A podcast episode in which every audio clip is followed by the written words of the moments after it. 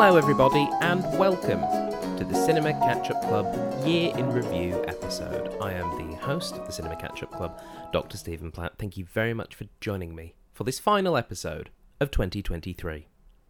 Well, 2023, what a year for cinema. Uh, of course, we are mostly focused on older films, but this year, more so than any other year, the modern film industry had an impact, with, of course, the SAG AFTRA strikes, which went from the middle of July until early November.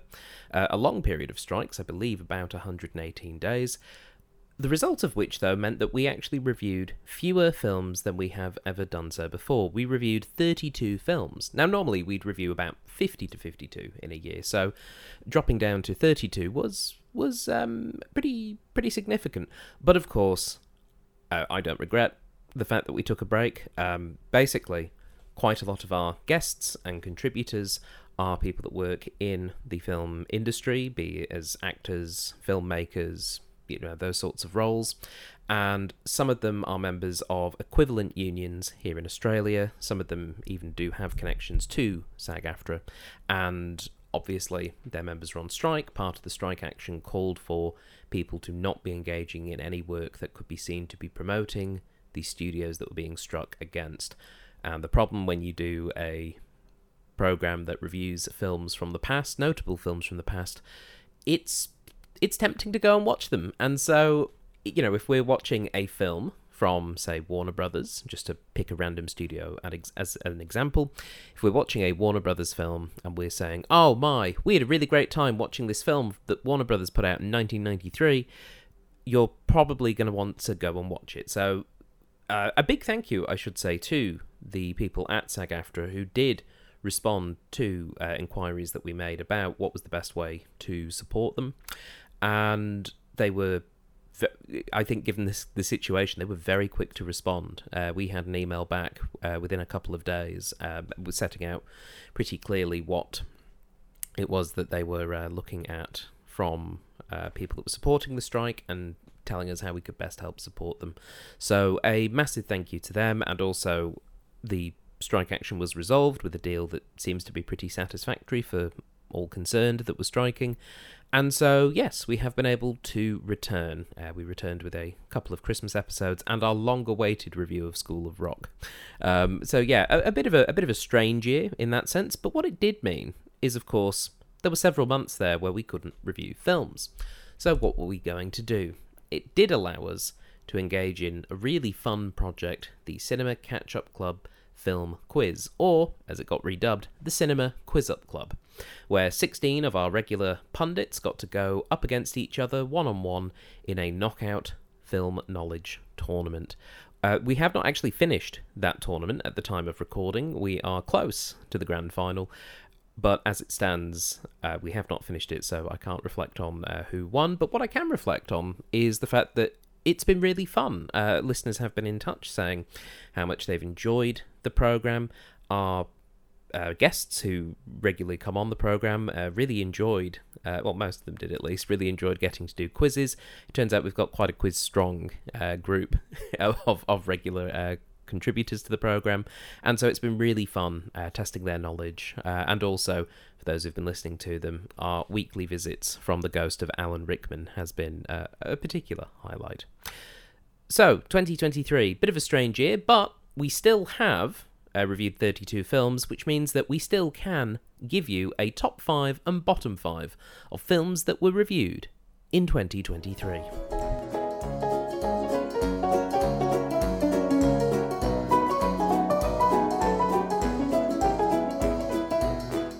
We start with our top five films based on the scores that were given by everyone that watched them.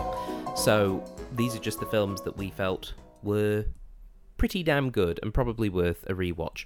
At number 5, with an average score of 8.875 out of 10, it was School of Rock. Uh, School of Rock was released 20 years ago. We recorded this episode just before the strike action was called, and then we held on to that recording until after the strike had concluded. Uh, it was a bit of a shame because it was such a, a, fun and special episode, but at the same time, not a problem to do at all because we were all very supportive of the strike action. Uh, a special episode because we did have an extra guest on the program. We normally have two, we had three.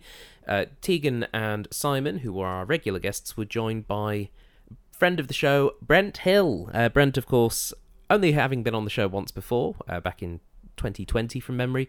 Uh, the reason for that is because shortly after that he was cast in uh, a little show called Hamilton. the yes, the uh, hit musical sensation. Uh, he was cast as King George III in the Australian production, and so he has not been in WA for a lot of that time. Uh, but luckily, in the middle of this year, he was back, and we got him on to do School of Rock because he appeared in the stage version of School of Rock playing Jack Black's role of um, Dewey is it Dewey? I actually can't remember now. But uh, playing the, the lead role essentially uh, in that in in that uh, play, uh, and he actually ended up winning the Helpman Award for it. So it was a really special um, thing for the program to be able to get someone who was so familiar with not only the text but with the lead role uh, and talking about those experiences of. Uh, being in that production in um, School of Rock, it was just wonderful, and it's it's so lovely uh, whenever we can get uh, Brent on the program uh, because he loves he, he, he loves film. It, it, and he loves talking about it and it was so great uh, also to share that film with um, Simon who was our, our, first time watcher. It it stands up pretty well. Um, it, it's a really really fun film there are aspects of it which have aged a little bit some of the nicknames that uh, Dewey does give to the kids are a bit ooh, I'm not sure that's quite a, a, PC nickname for for a, for a child, but there you go. Um, and obviously, um, you know, it, it's a fantasy film. It's it's a power fantasy about the the power of rock inspiring the next generation. It it's really fun though. It's a really fun film and still worth a watch. Still still surprisingly wholesome as well. Uh, definitely worth a watch. At number four, Staying in the musical theatre realm, Chicago, with an average score of 9.5 out of 10. We reviewed this one right at the start of 2023. Um, Chicago is fantastic. For my money, I think it is one of the best, maybe even the best adaptation of a stage musical to film. I was fortunate enough uh, a couple of weeks ago to actually see a stage production of Chicago. Uh, it toured to WA for the, the first time in its history as a big official production. And what really struck me, having now seen the the stage version, is just how effective the changes that the film chose to make were in terms of fleshing out that story, giving us more perspective on Roxy and Velma, and just that blending of the theatrical theatricality even of the um, musical stage show and incorporating that into film and the use of, of film language. And a lot of the time it's shot like a, a you know quite a serious film drama and then these musical elements would bleed in not just in the musical numbers but in a few other scenes. It's a really really fun uh, staging. I i think it's i actually think it is a film an adaptation which enhances the original production. Um, I know some people that really like their musical theatre may disagree with that, but for me, I think it was absolutely outstanding. Um, and yes, very, very much deserving a place in our top 10, our top 5, and our top 10. We're only doing the top 5. Number three, Spider Man Into the Spider Verse, 9.56 out of 10. Um, Spider Man Into the Spider Verse is a film that I knew we were going to get to at some point uh, in this program, and so I'd been holding off watching it until it came up. Uh, goodness me, what an incredible film! What an incredible demonstration of animation prowess. Uh, really, really fun. A really good Spider-Man story. A really good, you know, multiverse story. Uh, but but just enhanced so much by incredible imagery, very very talented animation uh, animators uh, at the top of their top of their craft. It is it's a stunning film. Um, I I've yet to see the the follow up, uh, which came out more recently, the Across the Spider Verse film. But I am very much looking forward to watching it because this film, Spider Man Into the Spider Verse, was just breathtaking. Um, I'm a little annoyed I didn't get to see it in the cinema. If if it's screening in a cinema, I may have to go. At number two, with an average score of 9.83 out of 10, The Piano. Uh, the Piano was a, a, bit of a surprise um, for, for me in terms of how much I really enjoyed this film. Uh, it's it's a film that I think it's a film that because of having a title like The Piano, it, it just seems a bit vague. It seems a bit like oh, I don't really know what this is about. But this romantic thriller is stunning. Uh, it's a historical drama directed by Jane Campion, uh, starring uh, Holly Hunter, Harvey Keitel, Sam Neill, and it is just it, it's stunning. It's it's a really stunning bit of filmmaking. Um, it is about a uh, Scottish woman who is mute, who is um, she travels to New Zealand with her daughter uh, because she's getting married to someone that owns uh, a lot of land in New Zealand. It's it's obviously um, it's got a lot that it's touching on. You know, we're looking at uh, New Zealand at a time of uh, colonization. We're looking at uh, relationships between men and women. Uh, the piano itself is pretty striking um, in terms of being this this great grand piano, which is this way that um, that Holly Hunter's character communicates, because obviously she she doesn't speak, but she plays this piano and she plays it beautifully. And that image of it just being left on the beach at the start of the film because they can't move it, uh, or it's or it's difficult to move, um, is is stunning.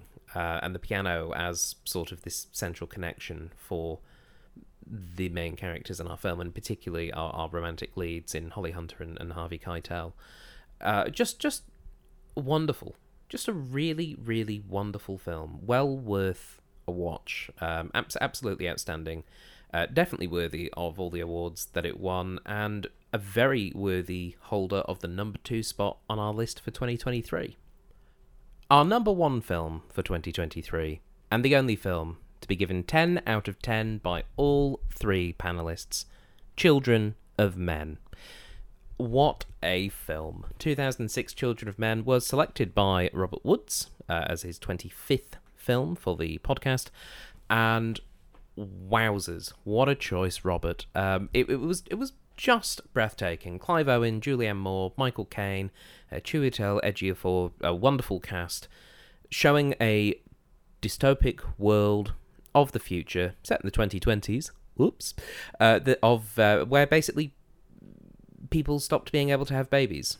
Uh, specifically, it's framed as women stopped being fertile. And then, of course, what happens in a world where this can't happen? Our lead character, our protagonist of Theo, played by Clive Owen, encounters the world's only pregnant woman, the only hope for life going forward for humanity. It is dark, it is grim, it is thrilling, it is sensational. It is it is an absolutely amazing film, well and truly worthy of getting a 10 out of 10 from from everyone, making it I believe only the seventh film in the history of the program that has received all tens, and dare I say maybe a more willing, a more deserving uh, recipient of all tens than maybe some of the others.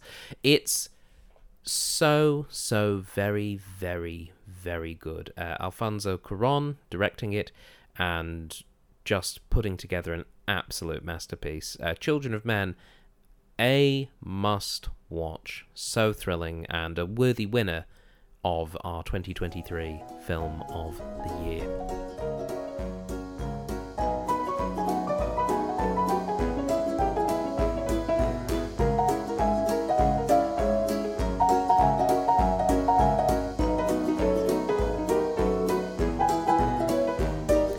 But for every top five, there is a bottom five. And we are going to be looking at these films uh, now, the five films that got the lowest overall scores on the Cinema Catch Up Club in 2023. And coming in fifth last, Coming to America, 5.66 out of 10. In a normal year, uh, Coming to America would probably not be in the bottom five. In fact, in a, in a normal year where we review more films, I think the next couple of films we talk about probably wouldn't be in the bottom five. Just a little unlucky that uh, with with such a well, with a much smaller sample size to pull from, that it's ended up here. Uh, there's nothing terribly wrong with coming to America. With an average score of 5.66 out of 10, it's better than average statistically. I suppose what it is is that it's nothing more than fine. Uh, a lot of the humour is stuff that feels like we've seen before, and arguably maybe even saw before coming to America. But it's it's perfectly good. Eddie Murphy is very charming as a lead. It, it's notable for, of course, uh, being one of the first films to feature Samuel L. Jackson as the robber. Uh, all the stuff with McDowell's, uh, the, the the faux McDonald's, is is really fun. Um, yeah, it's it's fine. It's it's fine. It's a little unlucky to be here in the bottom five though. At number four, our fourth bottom ranked film of the year, Mad Max Beyond Thunderdome, also with 5.66 out of 10, but ranked lower due to uh, we give weighting to the person who hasn't seen the film before. We give more weighting to their score, and uh, they gave uh, Beyond Thunderdome a lower score than our person who hadn't seen Coming to America um, gave that film. Uh, look, Mad Max Beyond Thunderdome again. It's fine. In fact, it's quite fun. The first half of uh, Beyond Thunderdome is is a really good, fun Mad Max film, and then the second half with the village of children living in the remains of the crashed plane just feels like it was a completely different movie that got thrown into the mix. And it's because it was. Historically speaking, these are two separate ideas. The first half with Master Blaster and um, Who Runs Bartertown and all of that was, was written separately from all the stuff to do with the village of, of children growing up in the wreckage of a plane. And it's it's it suffers a bit from that mishmash. Um, I think if it had stuck with being one or the other, perhaps this would have been better. And certainly the Thunderdome is is great. Um, Tina Turner, the late great Tina Turner, uh, was was really good in in this film. Just like the perfect sort of campy Mad Max style villain. Uh, well, villain. You know, it's that sort of thing where there's a lot more uh, uncertainty about who are the goodies and the baddies in this film, and yeah, uh, it's it's a lot of fun. Um, yeah, Mad Max Beyond Thunderdome. It's it's not particularly brilliant, but it's again, I think it's a little unlucky to be here. Uh, but it's it's fine, uh, perfectly fine. Uh, it's it's it really it suffers because obviously nowadays we have uh, something like Fury Road to look at, which is just incredible. Um, so unfortunately, Beyond Thunderdome does does suffer a little bit because of that. Uh, number three in our bottom five, 300, the episode that we reviewed for our 300th episode. We sort of had to. Uh, an average score of 5.5 out of 10. Uh, 300, again, it's it's it's pretty average, but given that it was you know, viewed at the time that it was released in the mid 2000s as being this sort of big swords and sandals epic. Obviously, uh, Zack Snyder's slow mo uh, footage uh, use was quite new and novel at the time that this film was made. It's it's fine. Uh, it's a bit dark. Not I mean, it's dark tonally, but some some scenes are just a bit dark.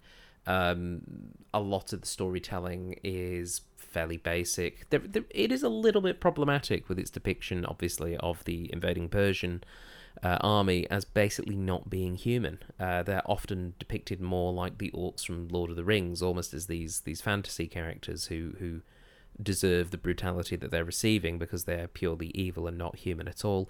That that doesn't read terribly well in a um, in a 2023 viewing, but ultimately 300 is it's it's just kind of there. it's um it's it's fine. It's you know it's it's it's it's a, a bit silly, uh, but, but but it's still.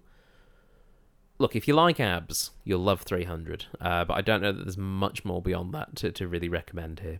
Number two in our bottom five list with an average score of 4.33 out of 10, Deep Impact. Uh, we watched Armageddon and Deep Impact uh, back to back because that's what you have to do.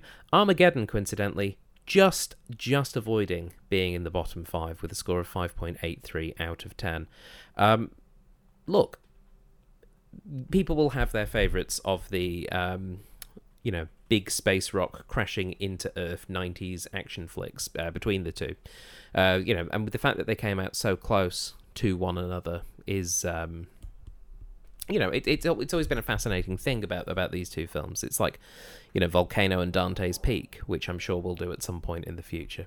Um, Deep Impact, I think, maybe suffers uh, because it's a bit more boring than Armageddon. Say what you like about Armageddon, and we did. You know, that movie uh, did, didn't necessarily get off brilliantly, um, but you know, Michael Bay can make films which are watchable and fun, even if they are a bit a bit gross and uh, oversaturated and, and, nonsensical. Whereas Deep Impact, which was a it, it felt like it was more of an attempt to show the reality of what a situation like of like that would look like, and it just got a bit lost. Deep Impact actually felt like it would do much better as a Netflix series or a streaming series where you have more time with all of these disparate characters and seeing how they affect each other's stories. Um, it was interesting, but at the same time, it didn't. The, it, it was hard to build stakes, and that seems like a really odd thing to say when it's a film about the end of the world, as it were. Um, and and the fact that the attempt to stop the meteorite um, does not completely work uh, is is really interesting, but I'm I'm struggling to remember much about the film uh, now as I sit here. You know, I, I, obviously remember Morgan Freeman as the as the president, um, you know, because he's he's a good movie president. Um, obviously, uh, Elijah Wood, Téa Leoni, um, Jon Favreau. You know, they've all they've all got parts in it, but it's it's hard to remember a lot of a lot of what they did.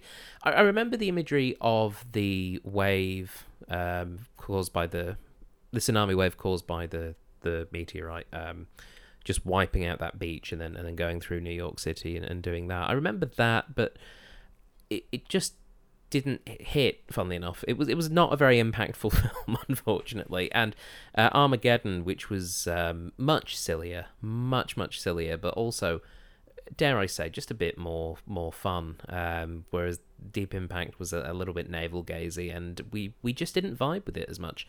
Uh, Four point three three out of ten. Not a great score, and I think it's arguably just that it feels a little bit dull in terms of how the story was told. Um, so yeah, sorry, Deep Impact. Number one, and the deserving winner of our worst film of the year list with an average score of just 2.33 out of 10. I give you 1978's The Lord of the Rings, the animated uh, version of the first two books in the Lord of the Rings trilogy, The Fellowship of the Ring and uh, The Two Towers put to animation in in the 70s um oh boy was this not fun. There are some fun elements to it it should be said. Um, and you know it's it's, it's an interesting uh, voice cast. Uh, john hurt of course as, as Aragorn is actually quite a good choice for for the time. Um, but yes the animated lord of the rings film from 1978 uh, directed by ralph bakshi just really loses its way as it goes on. There's some really interesting um, use of animation in this film, um, but it gets very muddled. The, the story gets very lost, um, e- even though there is this hybrid of the traditional cel animation and then uh, the rotoscoped animation for particularly for like the, the, the orcs and the shadowy creatures from from Moria, uh, where you know they'd take live uh, footage. They'd film people in the costumes and then draw over them to create that that that effect. Um, it, it's a cool effect, but goodness me, it's it's two it's over two hours long, and you can honestly turn it off after the first hour. You can well and truly turn it off. Um, it really suffers from the fact that we have three excellent live action Lord of the Rings films as well, um, which which tell the story in a way that suits film language much better. It's it's a it's a glorious failure, is what I would call it. Um, 1978's Lord of the Rings. Um, it's it's interesting to see. In in some respects, it's interesting to see some of the animation in in practice, but it is not worth sitting through all um, 133 minutes of it. Uh, it's it's it's bad. It, it's genuinely a bad film, and it is actually our joint lowest ranked film in the history of the program. Uh, in more than 300 films, the only film which has uh, as bad a score, which was 2.33 out of 10, was Terminator 3: Rise of the Machines. So you know it's It's below Attack of the Clones. It's below the Super Mario Brothers movie from the '90s with Bob Hoskins. It's it's below A Mum for Christmas. Like it, it is a, not a good film. Uh, avoid it at all costs.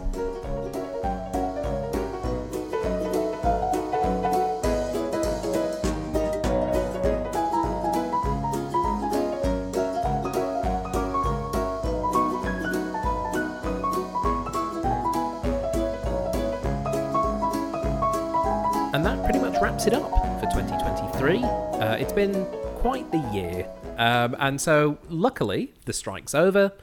Uh, 2024 now stretches out before us with no interruptions coming up. Or is there? Um, there is an interruption that will be coming up. And to join me to discuss said interruption uh, to the scheduling of the programme, uh, I've got Dr. Ellin Sears with Hi, me. Stephen. Hello, Dr. Ellin. We, we don't normally have guests in the year in review show. this is No, normally this is my new. yeah, this is my feel so special my special area that I'm letting you in. Yeah. Although we are married, so I suppose that makes sense. Yes. Um, Every, everything you own is at least 50% mine. That's true. Yes. So really, you should have been doing at least half of these. yeah, maybe. But that's that's that's your yeah, fault. That's true. By, that's by the by. Um, Dr. Ellin, yeah. um, you have some news that you would like to share with the listeners about something that's happening in 2024. Well, it's kind of both of our news, really. Mm. I think, isn't it? It is. Should we stop being coy? and Just let them know. Yeah, we probably should. Um, Stephen and I are having a baby next year. That's correct. Yes. Ding dong merrily on high. We're recording this around Christmas.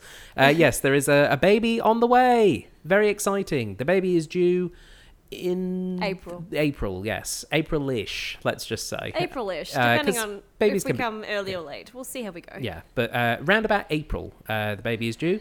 Uh, it's very exciting. Um, Yes. And we wanted to share this with you.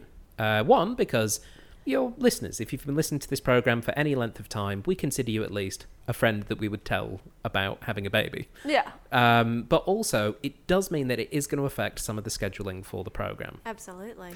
Uh, we haven't had a baby before. We haven't. This would be our we have had child. babies on the program previously. We have had baby guests. Not for a while. No, well, they grow up. That's the problem. Yeah. um, but but we um, yes, we haven't had a baby ourselves. Uh, Yep, we first baby. we don't know how much this is going to affect our lives beyond the usual everything changes amount. Uh, but I don't know what that's going to do to say weekly podcast recordings. Yeah. It's probably not going to be feasible um, at certain stages. Um, so basically, what we're saying is the schedule might be a bit fast and loose for a while, so you're gonna get you're gonna get regular episodes until you don't. Um, so so we're gonna we're gonna record. Um, you know, we, we we have lives. We're busy people. We're gonna still try and keep up with the one a week uh, now that we're back. But if we suddenly stop releasing episodes round about April. Now you know why. Uh, we'll try not to keep you in the dark. Um, you know, we, we will share news going, oh, look, there's a baby, hooray, and that kind of thing. Um, but yes, we are expecting a child. It's very exciting. I'm getting excited again just talking about it. It's really nice. um, but it does mean that, yes, the program will hit a bit of an interruption. And then when we return, it mm, probably won't be weekly. That's the only thing I'm going to say. It's Yeah. probably going to have to be a change. It could be fortnightly. It could just be whenever I'm not too tired to do one, which might be uh, 2025. So we'll have to wait and see. Basically, we will inform you as we go. Yes, uh, but it's very exciting news to to end the year on, um, and we're very glad that you are now in on this news, dear listener. Um, and yeah, that's that's it. It's going to be very exciting, but it does mean probably less films. Uh, it may even change the films. We might start reviewing the Paw Patrol movie or things like that. Oh, I'm God. I'm not sure what's going to happen. Uh, but um, yes, we're very excited, and we hope that you are excited for us, even though it means less programs. They've got a whole back catalogue to get through. They'll be fine. What an excellent reminder of the fact that we did six and a half years of straight weekly episodes that you can go back and listen to uh, if we do have to take a hiatus uh, for the baby. That is all for this episode. Dr. Ellin, thank you so much for joining me. Thanks for having me.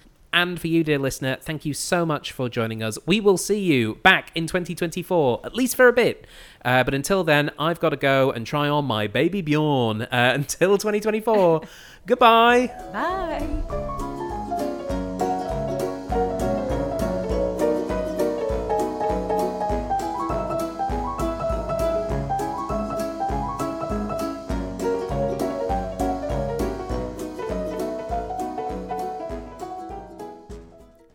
You have been listening to a Thought Jar Productions podcast. For more information, please visit thoughtjarproductions.com.